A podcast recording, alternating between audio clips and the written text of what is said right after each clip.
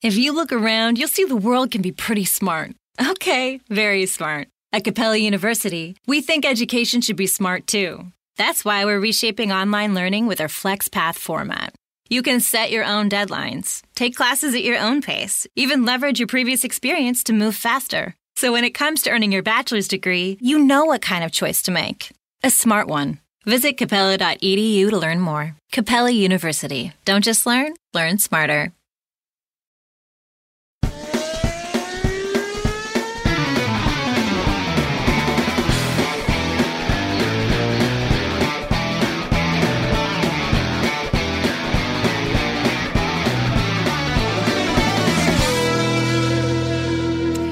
Guys, welcome to this week's episode of the Inside Line Formula One podcast. Kunal, we're two races into the 2019 season, and we've had just such an unusual start to this season. I know, right? And you know, when you think of unusual, the first two names that come to my mind are Sebastian Vettel and Lewis Hamilton because both the superstars haven't had the start to the season that they would have actually hoped for. And uh, can you imagine, had Charles Leclerc won in Bahrain, the opening two races of the 2019 Formula One season would have been won by the two number two drivers of Ferrari and Mercedes. That's how unusual the start to this season has been. Kunal, are you calling Leclerc the number two Ferrari driver? well, no, and I'm not saying that Bottas is the number two driver either. Good save. But you know, honestly, you do have a point because Hamilton got pole in Australia, but he was beaten at the start. And in Bahrain, he lost out at the start again. He was put on this train strategy, and he obviously only won the race because of Leclerc's problems. And I tell you this it is, or it feels like it is 2018 all over again. Lewis Hamilton being the lucky driver, and of course, by lucky, I certainly don't mean that he's not driving hard enough or anything of that sort. All I mean is that he was there to snatch victory when it came his way. And it's 2018 all over again for Sebastian Vettel. Kunali's back to his spinning ways. And you know what was so embarrassing about Bahrain was that he spun without any contact whatsoever. Yes, and I think that was an absolute rookie mistake from our quadruple world champion. I know he's made these mistakes several times over, but you know, in Bahrain, I just think that he tried putting more power into his rear wheels or rear tires than what they could actually handle.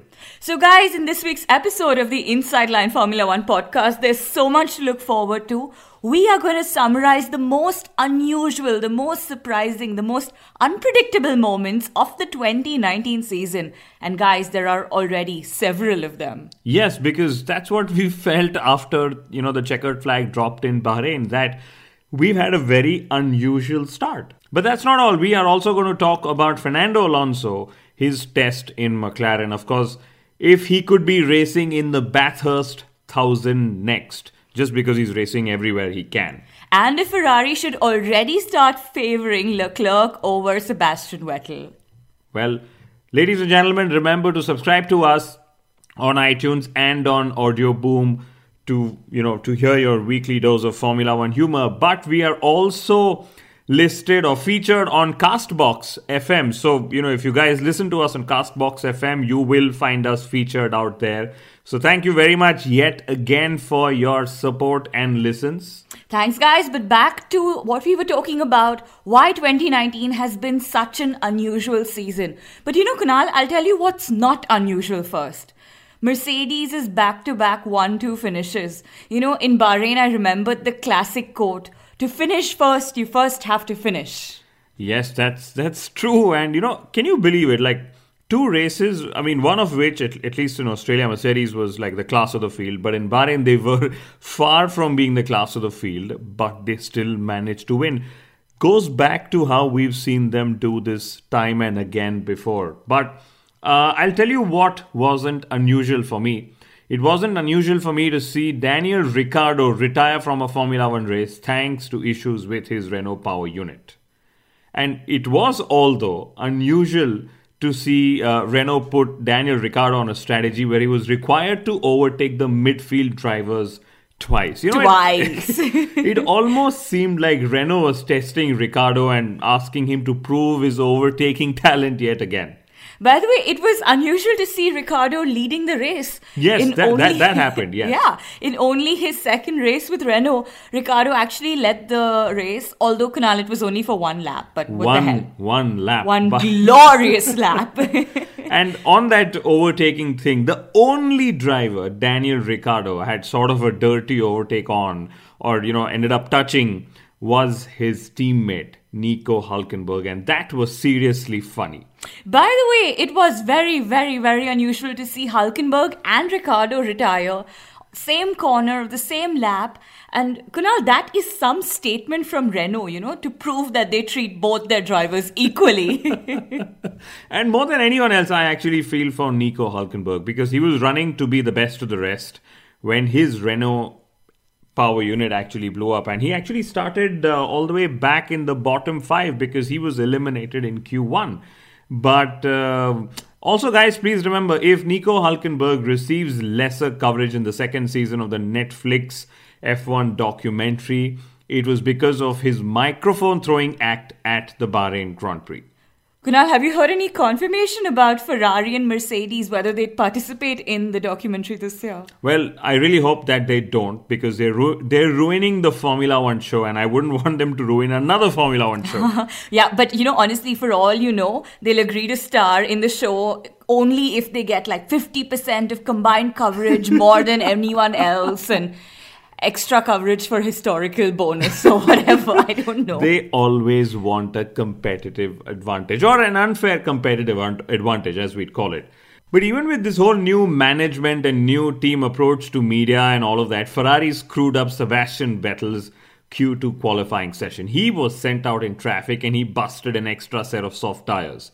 And I seriously wonder if Sebastian Vettel is now getting the Kimi Raikkonen treatment in Ferrari and, you know, whether Charles Leclerc is getting the Sebastian Vettel treatment in Ferrari. Although the last two years, probably all the drivers have got a Kimi Raikkonen treatment. There hasn't been, you know, the sharp treatment that we saw back in the days of Michael Schumacher. Yeah, Kunal, so much for Vettel wanting to emulate Michael Schumacher at Ferrari. He's still got a long way to go. By the way, McLaren had a double Q3 entry. I-, was amazed, I was surprised, I was happy. And then Lando Norris got the best of the rest result. I would definitely classify this as an unusual result, happily so. Even more so, given that Norris was, you know, driving the only car with a sole surviving Renault power unit. And uh, talking of Norris, his teammate Carlos Sainz Jr., he had a clash with Verstappen. Now, there was something definitely not unusual about that, or it was very usual. It was very typically Max Verstappen. But what was not unusual was Max Verstappen's post race spin. You know, Kunal, he must have thought to himself, like, okay, I've had an unusually clean race.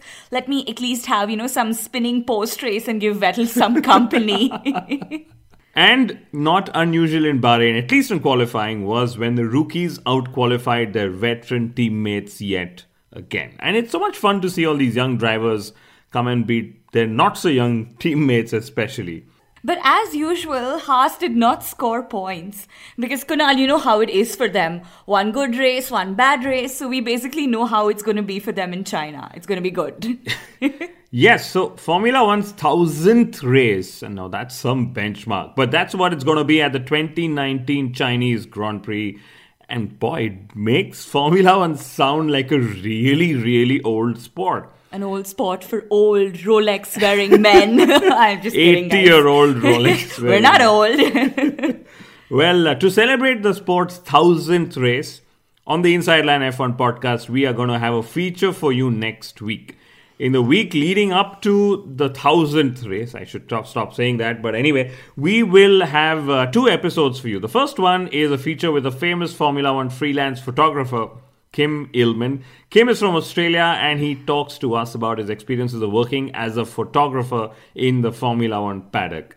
He also shares his tips on how to get better at clicking Formula One cars and drivers in action. So, for all you eager, trigger happy listeners, if you're eager on knowing what the life and career of a Formula One photographer is, remember to tune in. And even more so, if you're eager on pursuing a career as a Formula One photographer. And of course, we'll also have our second episode, which will be our regular pre race episode. Guys, we look forward to China, the usual paddock stories, and uh, the What Wolff said this week section, lest we forget. So lots to look forward to. And uh, Kunal, since we're talking about photographers, I just remembered reading Hamilton's comments on Instagram. This comment was about a photograph shared by the official F1 handle. And Hamilton said that from the previous eras, he missed the great sounding F1 engines. Yes, now officially, we make no comments on that. And not on Instagram, not even on our podcast, because we've had this Formula One engine sounds discussion way too many times. So it's just time to give up. But hats off to both Lewis Hamilton and Sebastian Vettel for cheering Charles Leclerc in Bahrain, especially post race. Everyone was very philosophical and offering support and telling Charles how he is destined for a great career and all of that. Yeah, I thought it was very cute. But Jacques Villeneuve feels that Hamilton didn't actually mean what he said about Leclerc. Well, I really hope that Villeneuve still hasn't meant what he said about Robert Kubica. But I did some digging around and I realized that the reason why Villeneuve is speaking shit about Robert Kubica is because back in 2016 it was Kubica who replaced Villeneuve at BMW Sauber. Burn! Good digging, Kunal. well, but Kubica said after Bahrain that he is a passenger in the Williams F1 car till such time improvements are made. Now I wonder how, in a single seater racing car, the person sitting behind the driver's seat can call himself a passenger. Okay? I mean, I know a passenger is commonly the term used when someone aquaplanes off the circuit or something like that. But from what I remember, Australia and Bahrain were both dry races. But keeping all the technicalities aside, if uh, you know what Kubica said about don't mind being the passenger, if that's the kind of passenger that he gets to be, I wouldn't mind being one because it does seem like a lot of fun.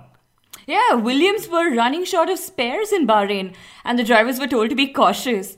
Well, Kunal, I'm just sure that the team was super glad that a certain Lance Stroll has left their team. and I'm sure that they were very happy that I wasn't being a passenger in one of their cars very in happy. Bahrain as well. But on, on Lance Stroll, Sergio Perez made a statement before Bahrain that Stroll's race pace is seemingly better than Nico Hulkenberg or Esteban Ocon. Now, can you believe it? In just one race, Perez made this statement. Or maybe he was asked to make the statement. We will actually never know. We'll never know because from being paid to drive, is Perez also being paid to say good things about Stroll?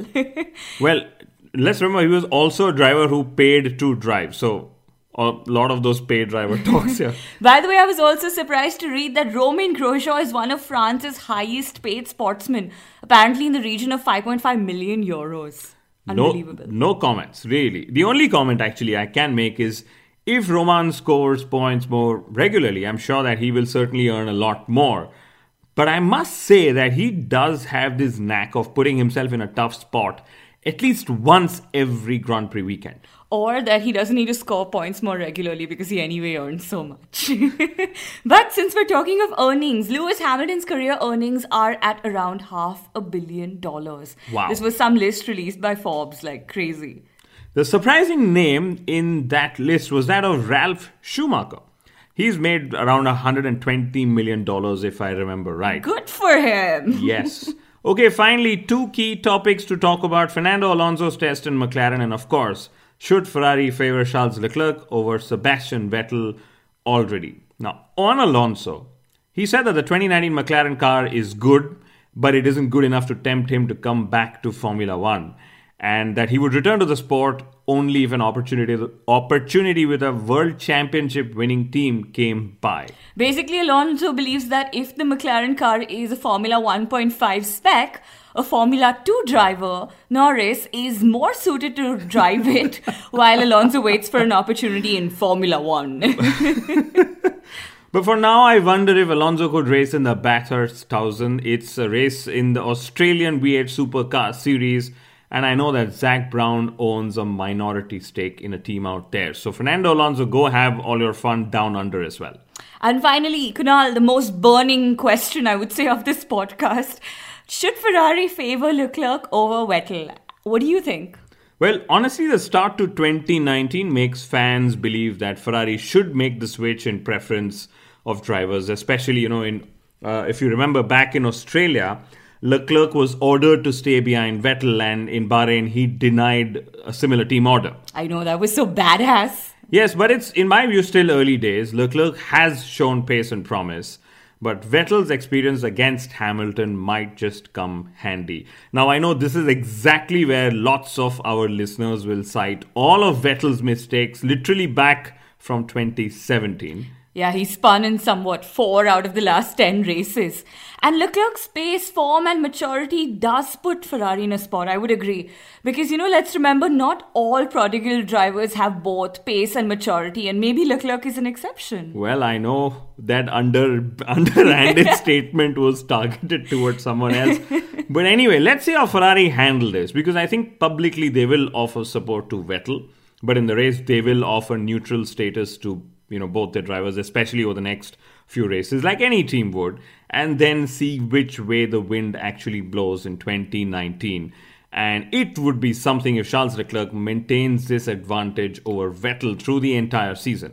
Yeah, Vettel's anyway made a statement that he's not sure of Formula One after 2020 and would wait before commenting. But guys, this statement was actually made before the Bahrain Grand Prix, so let's not overreact. Basically, she means, you know, let's just wait before commenting. Wait and watch. Yes, and finally, I must say that the midfield of Formula One reminds me of the intense racing that takes place in Formula E. Basically, there's positions changing every other corner. Yeah, Hulkenberg actually labeled the opening lap of Bahrain as a war zone. And he actually had a fantastic opening lap from what I remember. He went from being in the bottom five to running in the points. And I also saw a few driver onboard cameras, and there were literally so many sparks flying from the cars. It felt like the drivers were in the middle of artillery fire, and I'm not kidding. Yeah, in fact, Alexander Albon said that he felt like he had fire on his face. Well, very, there you very go. dramatic. Okay, guys, uh, closing notes coming up. So, Ross Brawn said that the 2021 regulations are close to being signed off, but the financial regulations might not be signed off. So, I don't know. That's a positive, negative, positive statement from Ross I am confused. Well, I think for Formula One to be competitive and for Formula One to attract new teams, financial equality would be extremely crucial. Yeah, and uh, Ross Brawn said that the 2021 agreements is very close and they will be signed before the deadline. But Christian Horner believes that they will miss the deadline. Who do we believe? The optimist or the pessimist, I don't know. Well, I fear for what will happen in case Formula One does end up missing the June deadline. Uh, although I do hear that Ferrari might still retain the the right to veto the technical rule changes in the sport even after 2021. But again, let's wait for all official statements before commenting.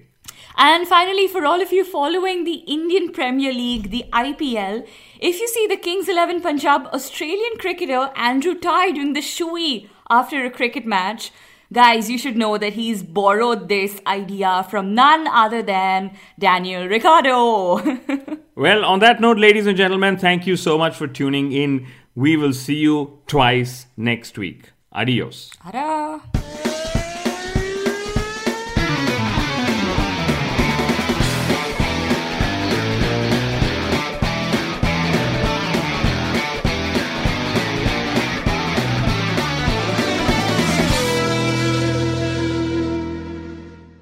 Progressive presents an interview with your upstairs neighbor. Hi, I'm Tia. The upstairs downstairs neighbor dynamic is so special. We have our own language. Like when I scream at my mom on the phone, the people downstairs bang on the ceiling to show their support. The nighttime's the best time to rearrange furniture. I call it midnight feng shui. And if I sleep through my alarm in the morning, they bang on my door to wake me. So thoughtful. Progressive can't save you from your upstairs neighbor, but we can save you money when you bundle renters and auto insurance with us. Progressive Casualty Insurance Company affiliates and other insurers. Bundle discount not available in all states or situations.